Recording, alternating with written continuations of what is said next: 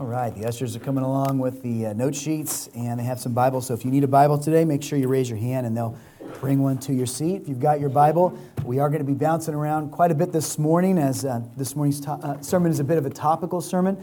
but if you crack your Bible open to Matthew chapter 1, chapter 1 and 2 of Matthew will be kind of our root text for this morning, um, where we're going to be spending most of our time.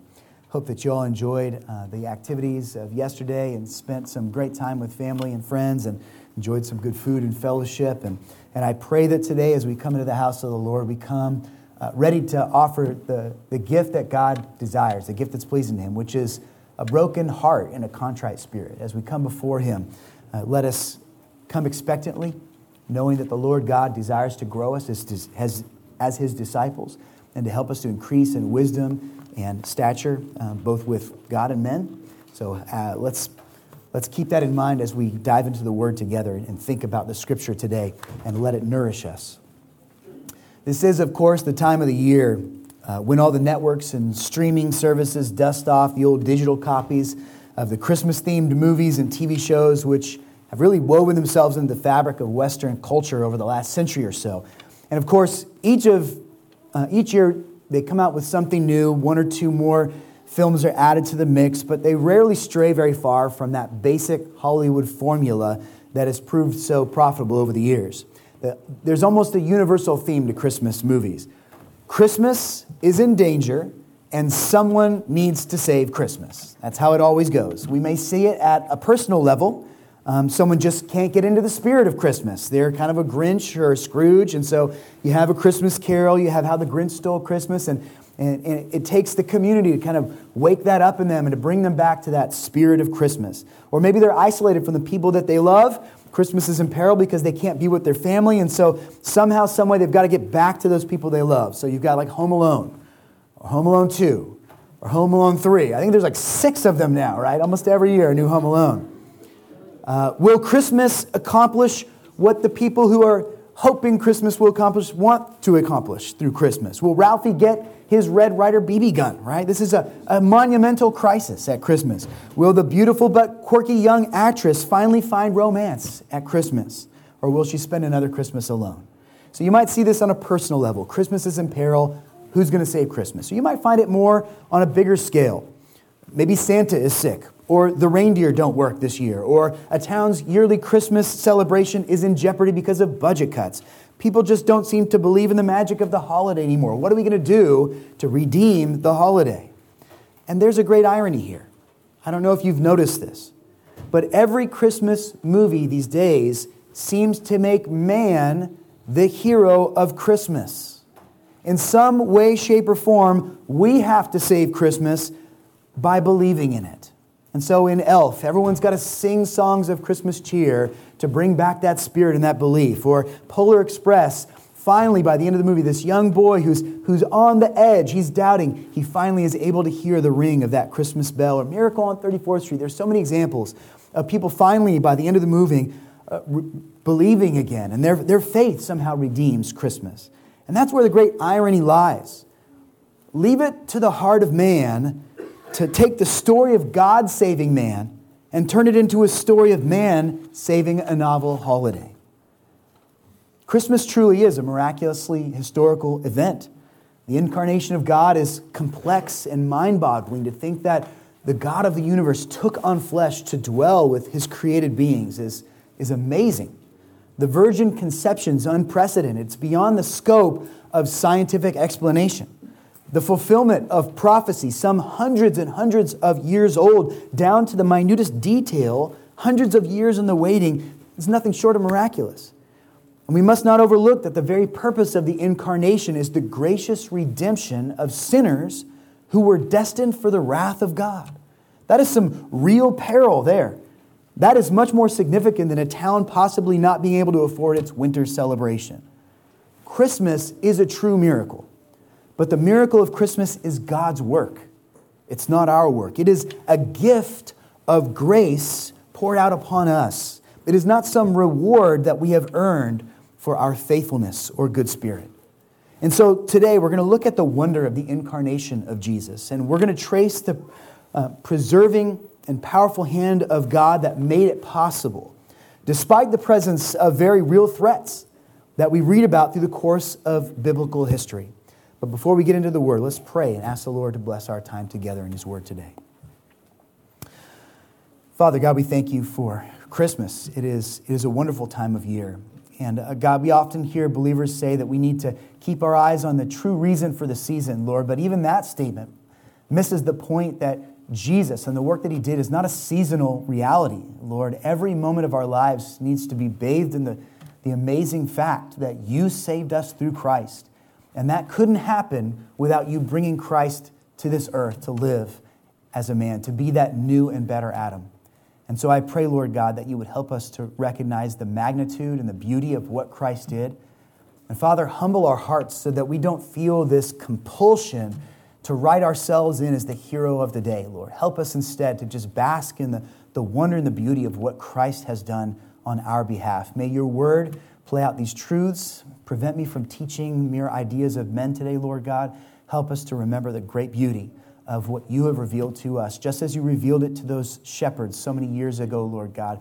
May it impact us. May it draw us closer to you, and may it give us a heart to share and proclaim to the world that these things are true. We thank you, Father, for your grace. and We pray it all in Jesus' name. Amen. There would be no Christianity without the birth of Christ. But the historical birth of Jesus did not come without opposition, it did not come without challenge. So, what threats had to be overcome for the incarnation of Jesus to become a reality? When we open God's Word, we see that from the very beginning, the foreshadowing of Jesus' birth was communicated to God's creation. Genesis speaks of man being created in the image of God on the sixth day of creation. We do not know exactly how long it took for man to unravel that relationship of peace, uh, but for a time he dwelt in the garden. He walked with God in the coolness of the morning. Adam and Eve together were united with the Lord God. But by chapter 3 of Genesis, the tragic introduction of sin has driven a wedge between man and his maker. Having broken the law of God, Adam and Eve, the first humans, are cast away from the presence of God. And every human being since has suffered the consequence of their original sins. But before the Garden of Eden is rendered off limits to Adam and Eve, God calls them to himself, along with the Spirit who tempted them. And he does two things here in Genesis chapter 3. God issues curses that come from the violation of the covenant that he had made with them. We're going to speak a little bit more about the covenants in a minute, uh, so I won't go into too much detail right now. But, but covenants had been broken. And so God issues the proper sanctions against these people who have violated the terms of that covenant.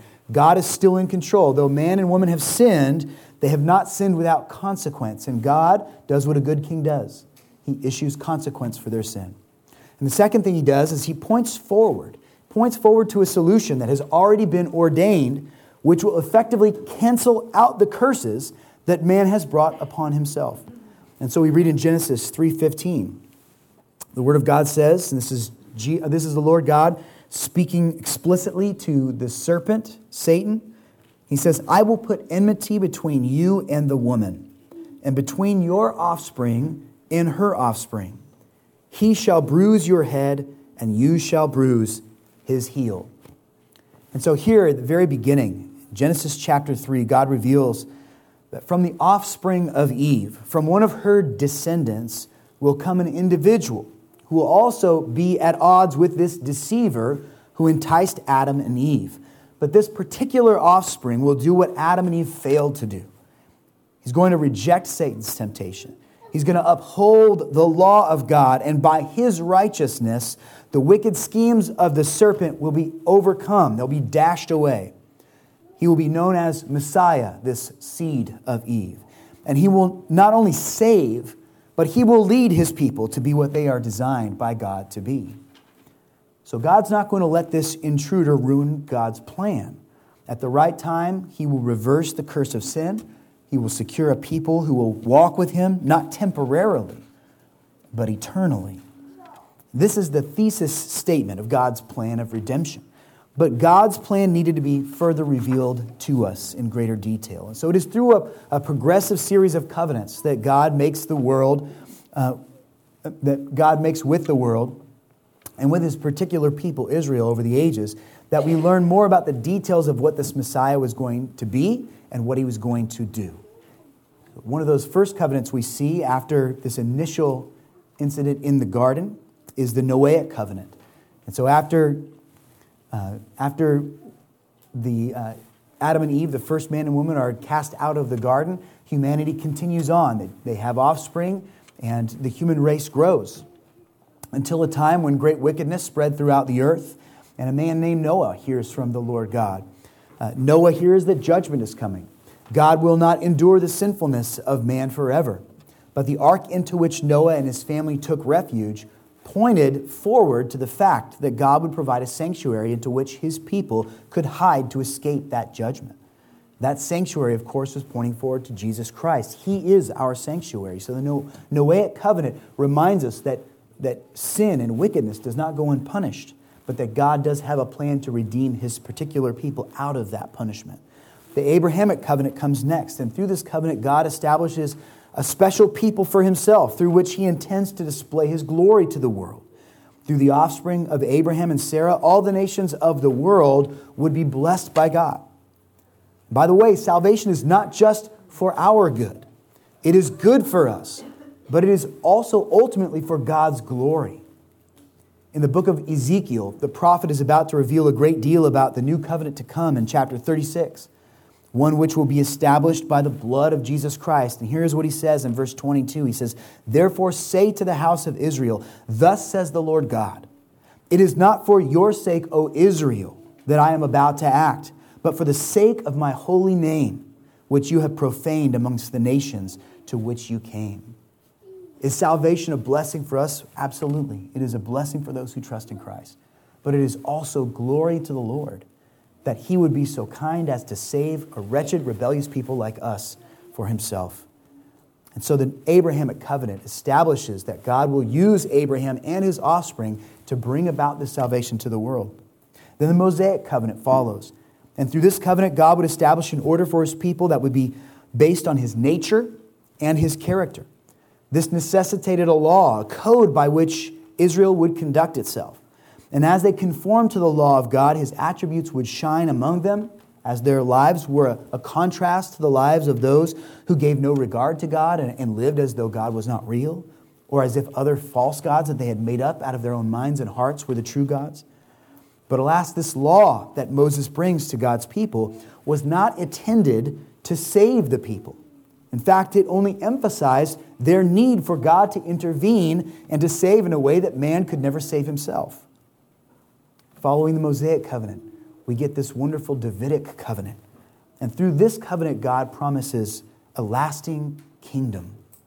Sin had brought chaos and disorder, And it had brought death where life was intended to flourish. And in order to stop the spread of death, order had to be reestablished. God needed to express his dominion again over that which he made. And he intended to do that through a series of kings, which would make it very clear to Israel and to the people around that only the leadership of God himself would be enough to press back the final enemy. Every king in the history of Israel fell short of what God could do for them as king. And so frustration after frustration uh, unfolds, and each one of these kingly rules marks the rule of kings that are responsible for leading Israel and Judah. It is in the midst of this frustration that God began to unveil his solution in more detail. One final king of the lineage of David would establish the proper rule of God's people. And so in Isaiah chapter 9, verses 6 through 7, this familiar Christmas prophecy comes to us. It says, For to us a child is born, to us a son is given, and the government shall be upon his shoulder, and his name shall be called Wonderful Counselor, Mighty God Everlasting Father, Prince of Peace. Of the increase of his government and of peace, there will be no end. On the throne of David and over his kingdom, to establish it and uphold it with justice and with righteousness from this time forth and forevermore. The zeal of the Lord of hosts will do this.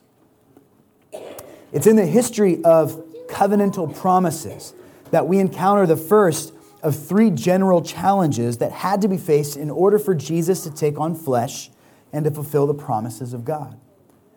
The first challenge we see here this morning is that the Messiah had to descend from King David. So turn in your Bibles to Matthew 1 if you're not there already.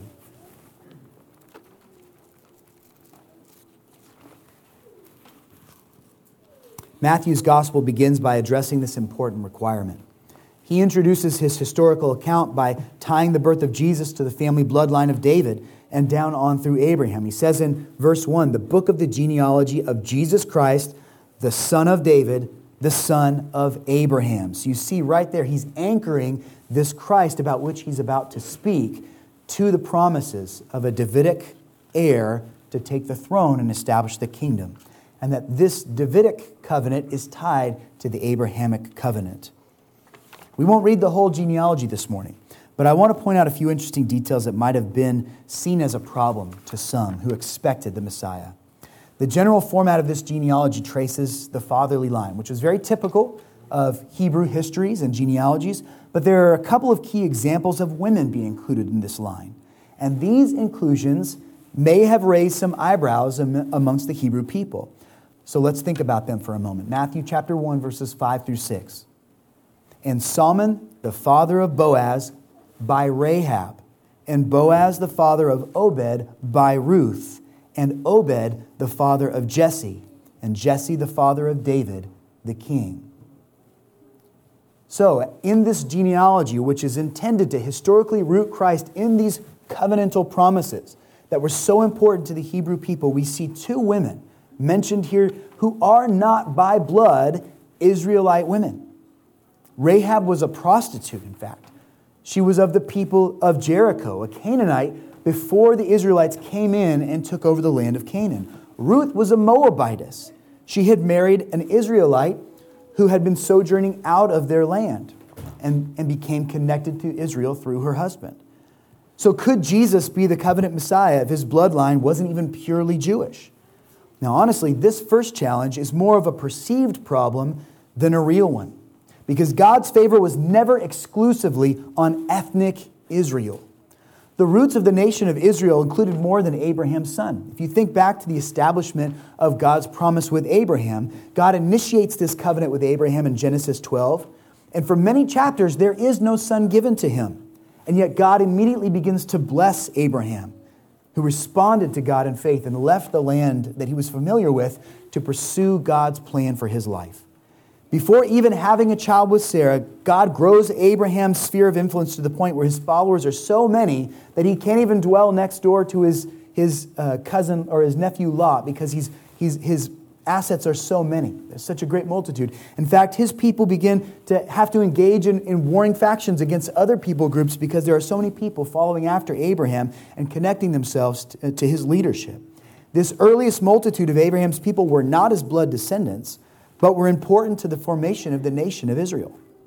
Now, no doubt, there were bloodline implications early on, and God did establish exclusive rights of land inheritance through the bloodline of Isaac and Abraham and Sarah's, Sarah's bi- biological son. But we have consistent provisions for those who are outside of ethnic Israel to join into the promises of Israel. 1 Kings chapter 8, verses 41 through 43. It says, Likewise, when a foreigner who is not of your people Israel comes from a far country for your name's sake, for they shall hear of your great name and your mighty hand and of your outstretched arm. When he comes and prays towards this house, meaning the temple, here in heaven, your dwelling place, and do according to all for which the foreigner calls to you, in order that all the peoples of the earth may know your name and fear you, as do your people Israel, and that they may know that this house that I have built is called by your name. And so we see here that there was always provision for the foreigner to come in and to worship this great and mighty God. The presence of such names as Ruth and Rahab in the genealogical line of Jesus are indicative of God's intent not just to save a particular bloodline, but to make those who do not belong belong to God. These names are listed without shame as a reminder to us that God's people are not defined by genetic birthright, but by a heart that trusts in God and submits to his rule. So praise God for Rahab's name in this genealogy. Praise God for, the, for his willingness to invite those who are outside of the covenant into the covenant. We see this uh, repeated in many ways, reinforced in the, the teachings of Peter in the New Testament. 1 Peter chapter 2, verses 9 through 10.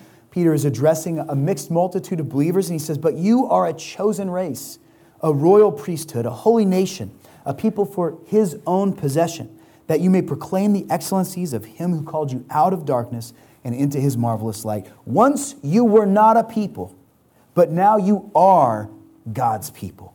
Once you had not received mercy, but now you have received mercy.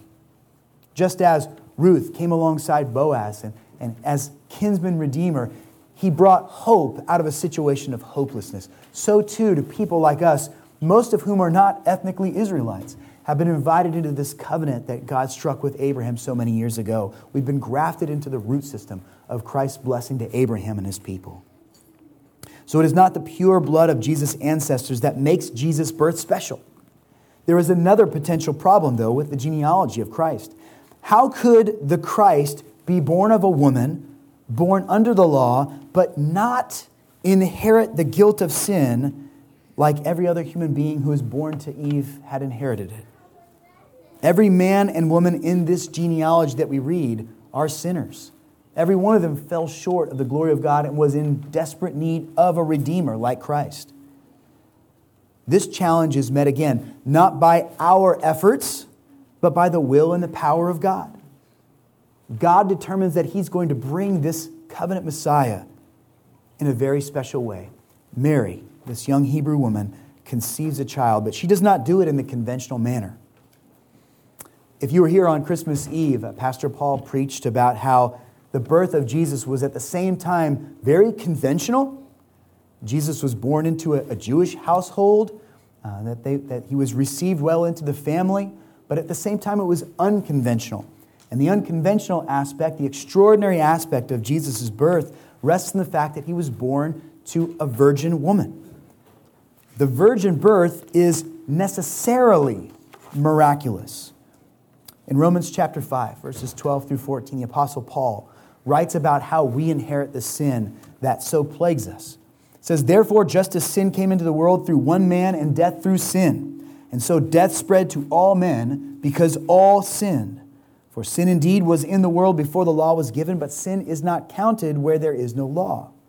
Yet death reigned from Adam to Moses, even over those whose sinning was not like the transgression of Adam, who was a type of the one to come. Those last words should ring true to us. Adam was a type of the one to come. Who, who's Paul talking about there?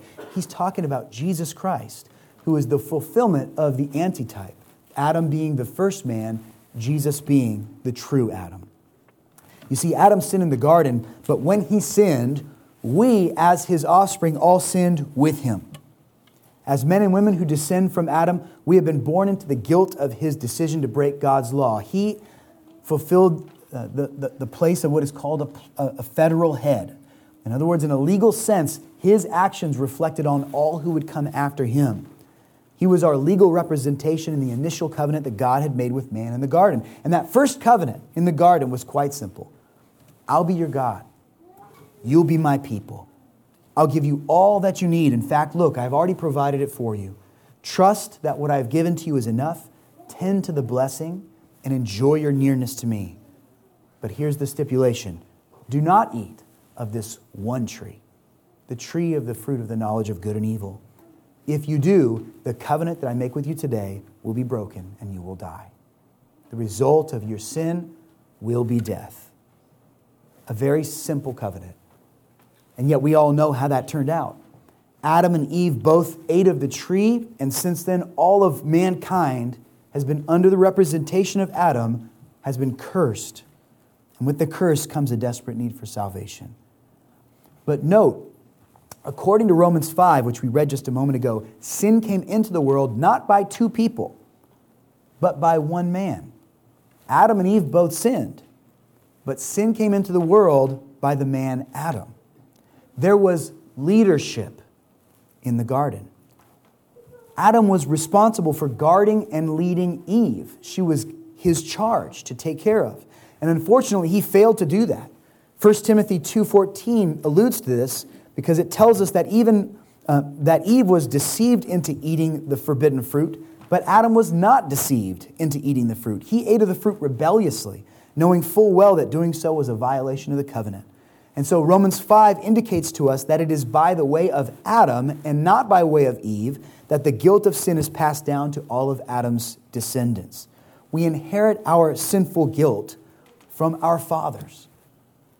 Now, by these details, we may begin to see the extraordinary uh, lengths that God went to to bring Christ into the world the way that he did. The virgin birth was so theologically significant. In Jesus, we have a man who was born of a woman in fulfillment of the prophecy of Genesis 3:15, which said that the seed of woman would bruise the head of the serpent. He had to have an authentic human nature, and indeed he did. But Jesus was not born to a human father. Adam was not Jesus' legal representative here on earth. In the virgin conception, God provides for us a new Adam, a new representative. And indeed, all who see the failure of the first federal head, Adam, recognize that they too are just as guilty of sinning against God as he is. And then, with a repentant heart, those who put trust in the work and person of Jesus Christ, the new and the better Adam, effectively transfer from the covenant of Adam to that, uh, that leads to death and destruction and punishment and separation from God forever. They transfer from that covenant into the covenant of Jesus, which gives new life and washes us clean. So, as my brother Ivan likes to say, we're all in one covenant or another. We're either in the covenant of Adam, which leads to death and destruction, or we're in the covenant of Jesus, which leads to life and, and redemption. So the genealogy of Jesus presented real challenges, but God sovereignly accounted for each of those challenges, keeping his promises to bring deliverance and dominion through the lineage of, of David, and yet producing a Savior who was truly man, and yet without the curse of sin upon him that every son of Adam had to contend with. So let us turn our attention to a second challenge now that is recorded in the book of Matthew. Matthew chapter 1, verses 18 and 19. Now, the birth of Jesus took of Jesus Christ took place in this way. When his mother Mary had been betrothed to Joseph, before they came together, she was found to be with child from the Holy Spirit. And her husband Joseph, being a just man and unwilling to put her to shame, resolved to divorce her quietly. Joseph wants to be a godly man. He wants to walk as a good Hebrew man should walk. And so he desires to keep himself pure unto marriage. And that is why, though they were betrothed to be married together, it says that, that they had not yet come together, meaning they had not yet consummated their marriage vows. And so when Joseph learns that his wife to be is indeed pregnant, he feels a moral com- compulsion to divorce Jesus. He feels morally compelled to divorce Jesus' mother. Now, the miraculous nature of Jesus' virgin conception produces a Messiah unstained by the sin nature that is inherited by every other human being. But it didn't come without its social challenges. This kind of conception was unprecedented in human history. But the idea of an engaged lady coming up, up pregnant before she was officially wed was not unprecedented. That had happened before. It pointed to one of three very grievous conditions. Either the young lady had been violated against her will, perhaps she had been raped, and had come, become pregnant from that. Or, secondly, maybe the young couple had failed to remain pure until the time of their wedding. Maybe they consummated things before the time was right for them to do that, which would have been sinful and unacceptable socially, but it did happen. Or there's a third option. It could point to the idea that the young lady had not been faithful to her betrothed and was pregnant by some other man that she had slept with. Each of these three options comes with its own consequences and fallout. But from the perspective of Joseph having deep knowledge of the situation, the most likely scenario was the third, and it's the only one that he could conceive of. This Mary, whom he had committed himself to love and to support, must have slept with another man and violated his honor and, and the honor of God in doing so. So when Mary was found to be with child, from Joseph's point of view, the only explanation that fit the situation was that this young woman had committed adultery and had failed to abide by the law of God.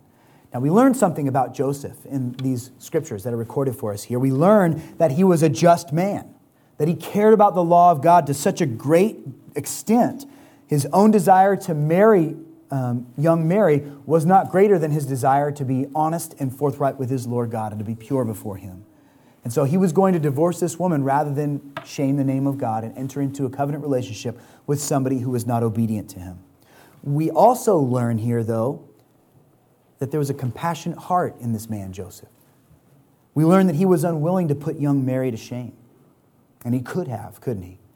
He had the right under Jewish law to divorce her publicly in such a way that her sin was drawn out of the darkness and into the light to make her seem like a laughingstock to the people.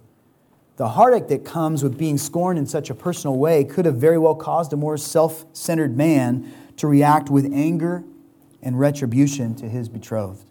But we read that Joseph did not react that way. The man that would provide for the Savior and be an influential figure in his life was a, a man of more careful, measured self control. Though what he thought Mary had done no doubt grieved him, Joseph was inclined to put his own feelings to, to the side and to simply divorce her quietly. He would let the Lord deal with her sin and would simply annul the union without demanding her suffering. But if he were to follow through with that, we'd be in a very strange place. Because now the Savior of the world would belong to a woman and would have no earthly father to look after him. Who's going to solve this problem for us? Obviously, this was not in God's plan for Joseph to marry and to dissolve this betrothment with his wife. And it wasn't Joseph's realizing at the last minute that his love for Mary was so strong that he couldn't be without her. That wasn't what saved their, their marriage. It wasn't the well timed visit of some mentor who challenged Joseph to make the most of the situation and just be gracious to Mary that solved the marriage problem. God didn't need the help of men to secure a faithful family for his only begotten son. What did he do? Just when Joseph and Mary's nuptials seemed to be unraveling, God himself intervened. He saves Christmas.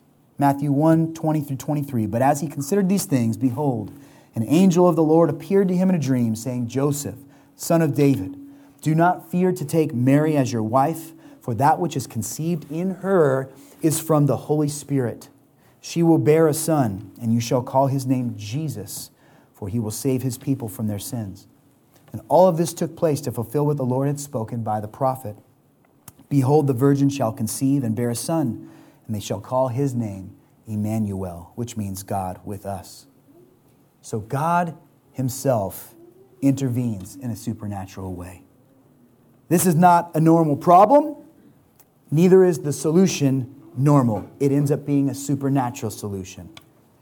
God shows Joseph that he is at work he bids Joseph to cast his fear aside and to marry this wife.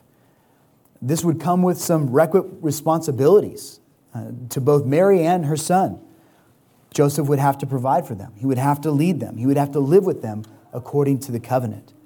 And we don't see Joseph overcoming his doubts and his fears on his own. We don't see the heroic intervention and wisdom of man. Instead, we see God appearing to his servant and telling him just enough to set his mind at ease and to give him a direction for his faith. And the whole story is not revealed to him. Neither are new promises given to Joseph. The birth of this child would represent the fulfillment of old promises, which no doubt made Joseph think about the situation in a whole new way. If this is God's promise playing out, Joseph did not need to fear. God is one who keeps his promises. And so in Matthew 1 24 through 25, we read that when Joseph awoke from sleep, he did as the angel of the Lord commanded him. He took his wife but knew her not until she had given birth to a son, and he called his name Jesus. Joseph's plan to enter into the marriage covenant with Mary was not extinguished, but it was delayed.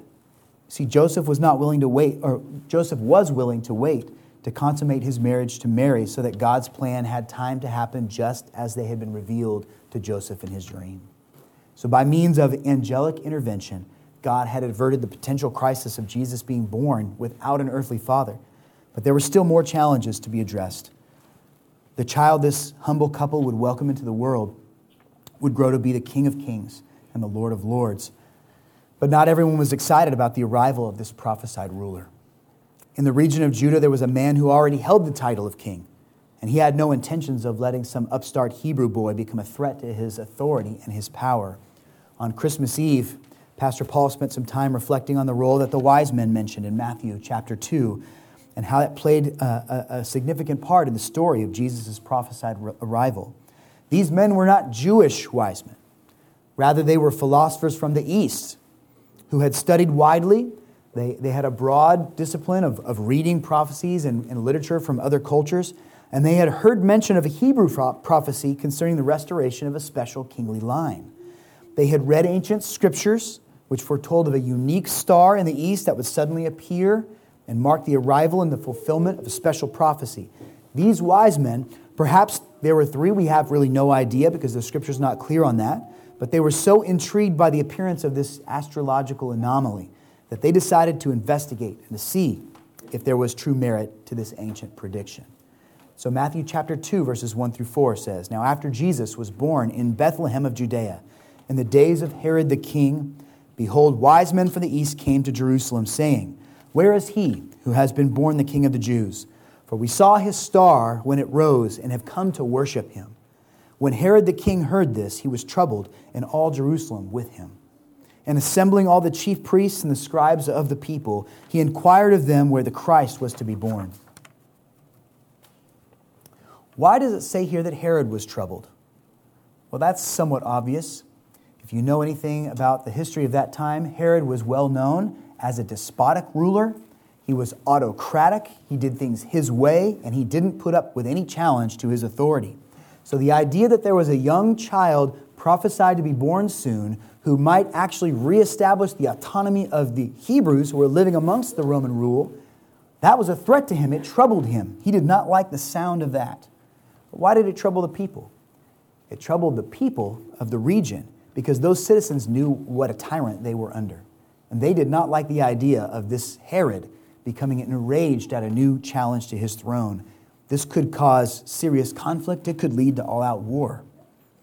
Now, at first, Herod was not upfront about his intentions. He tried to get the wise men to reveal their findings to him. He pretended as though he wanted to worship this young king himself and sent them upon their way.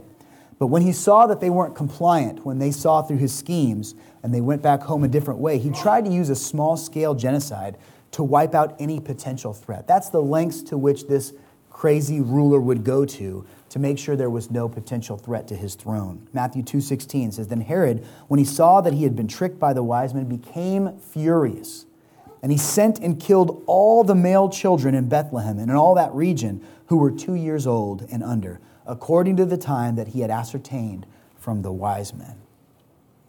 Now, this represents a very serious challenge to God's plan. God intends to bring his son into the world to be a redeemer to us. Herod tries to intervene and have the Messiah killed before he could grow to manhood and threaten Herod's rule. This is the stuff movies are made of, really.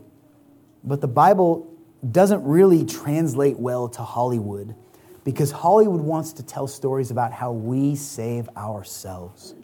The Bible tells the truth. The Bible tells us that we cannot save ourselves. Man is not a worthy hero. You could put a fancy spandex suit and put a shield in his hand, he's still not a hero, he's a sinner. Jesus Christ is the only man worthy of saving souls like ours. So the conflicts necessary to build a good Hollywood tale are too easily resolved when the God who is, the God who man is trying to oppose knows all things, when he can do all things himself. Well aware of Herod's threats, God sends an angelic intervention to unravel King Herod's plans. And so in Matthew chapter 2 verse 13 it says, "Now when they had departed behold an angel of the Lord appeared to Joseph in a dream and said, "Rise, take the child and his mother, flee to Egypt and remain there until I tell you, for Herod is about to search for the child to destroy him. God even uses the same means to protect the path of the wise men who had come to honor Jesus, instructing them to use a different route home and avoid the wrath of King Herod. And so, again, God did not depend upon the work of the faithful to preserve the Messiah. He took action himself, instructing Joseph and Mary to flee the land and to find refuge in Egypt for a time. Verses 14 through 15 of Matthew 2 says, And he rose and he took the child and his mother by night. And he departed to Egypt. He remained there until the death of Herod. This too was to fulfill what the Lord had spoken by the prophet Out of Egypt I called my son, which is a reference to uh, Exodus 4 22 through 23. It's worth noticing here that this precautionary detour also serves to fulfill ancient prophecy concerning the Savior and the Messiah, that Jesus would indeed spend some time in Egypt and would be called out of Egypt when the time was right. So, God, who is sovereign over space and time, was well aware of every threat that might, from our earthly perspective, endanger God's plan to come and dwell with men. Considering the omniscience of God, there is no schemes of man or of devils that he does not see coming. Considering the omnipotence of God, his, his great and un, unforceable, or un, uh, unstoppable power, there is no power that can rise up and oppose him no rival who can make him tremble or cause God to question his plan. Considering the omnipresence of God, there is no corner of the creation where God's sovereign eye does not rest, where rebellion and trouble can conjure up any kind of opposition to God that might truly threaten his will and his ways. Is Christmas in danger, friends? Is there even a single power on earth that can threaten to undo the important work that God did when he sent his son Jesus Christ to take on a human nature, to live a perfect life? And to offer that perfect life upon a cross in order to save a people for himself. No, brothers and sisters, there is not a power in heaven or on earth who stands between God and the accomplishment of his perfect will. And so we have every reason to rejoice with confidence this morning and every morning that the God we have gathered here to worship is accomplishing his objectives and is even using this very worship service to display the victory that is proclaimed in His holy word. Because God is victorious in all that He plans to accomplish, let us, knowing that God saves sinners through the preaching of His word and through the testimony of His saints, let us, with joy and with gladness, continue to do exactly what He has empowered us to do. Let us boldly come before the throne of grace and ask with humble hearts that this God might even use us to accomplish these lofty things. Let us ask as, that through his birth, we might proclaim the grace and, the, and, the, and the, the will of Jesus Christ, the will of salvation that he is using to redeem his people to himself. Let us pray that through us, the shocking sacrifice of his own life might not be forgotten, but might be remembered and proclaimed with awe and wonder, and that its transforming power might take effect as the work of the Holy Spirit awakens those who have up until now ignored the dangers of sin and their own need for a Savior. God is sovereign over Christmas. That doesn't mean that we do nothing and just sit back and watch. It means that we participate because we know that God's will is being done, that there is no power fashioned against Him that can stand. What makes Christmas special is not paid time off of work, it's not all the decorations and the lights and the pageantry. What makes Christmas special is not you and I giving thoughtful little gifts to one another. It's not even the great efforts we make at this time of year to be with our loved ones and our families and to appreciate them. Christmas is special because it is a surprising means by which God has provided a worthy sacrifice for our sins. Apart from Christmas, there would be no man worthy to take the sins of the world upon his shoulders. Nothing can change that fact, and nothing can diminish its power. Would you pray with me as we conclude? God, we thank you for your grace and ask that even as we sing this concluding song and as our minds and hearts remain fixed upon you when we leave this place, God, that you would help us to stand in awe and wonder, knowing, Lord God, that we have nothing to do with our own salvation. Father, that you are entirely responsible for this free gift that you have given to us, that through Jesus Christ we might surprisingly receive mercy when true judgment is what we have earned. Father, we are grateful that by the work of Jesus Christ, we are no longer your enemies. So we have no reason to resist your will and your plan. But Father, we also humbly confess that we still do at times, that we struggle to keep the law of God, that we are not perfect men and women, but we rejoice in the knowledge that every sin that we commit has already been punished on Christ. And so help us, Lord God, with humble hearts to, to flee from sin, to put it to death because, Lord God, you are victorious over it and it has no place in our lives anymore. I pray, Lord God, that when uh, the culture around us tries to, to redefine life, tries to encourage us that it is by our own will or our own power that we save ourselves or that we pull ourselves out of the mire of depression and failure, Lord God, that we would sit back and, and just think about your word instead, that we would proclaim the truth that we cannot save ourselves. But Father, we are grateful that you have gone to great lengths to save us. God, this is all to your glory and to your honor. May the whole world hear of this, and may you cause so many, Lord God, to bow the knee to you in reverent hum- humility, knowing that they could not save themselves, but you indeed, Lord God, have saved. And so we thank you, Father, for the growth of your kingdom, for your ever expanding church. We praise you, Lord, that your will is indeed being done. In Jesus' name we pray. Amen.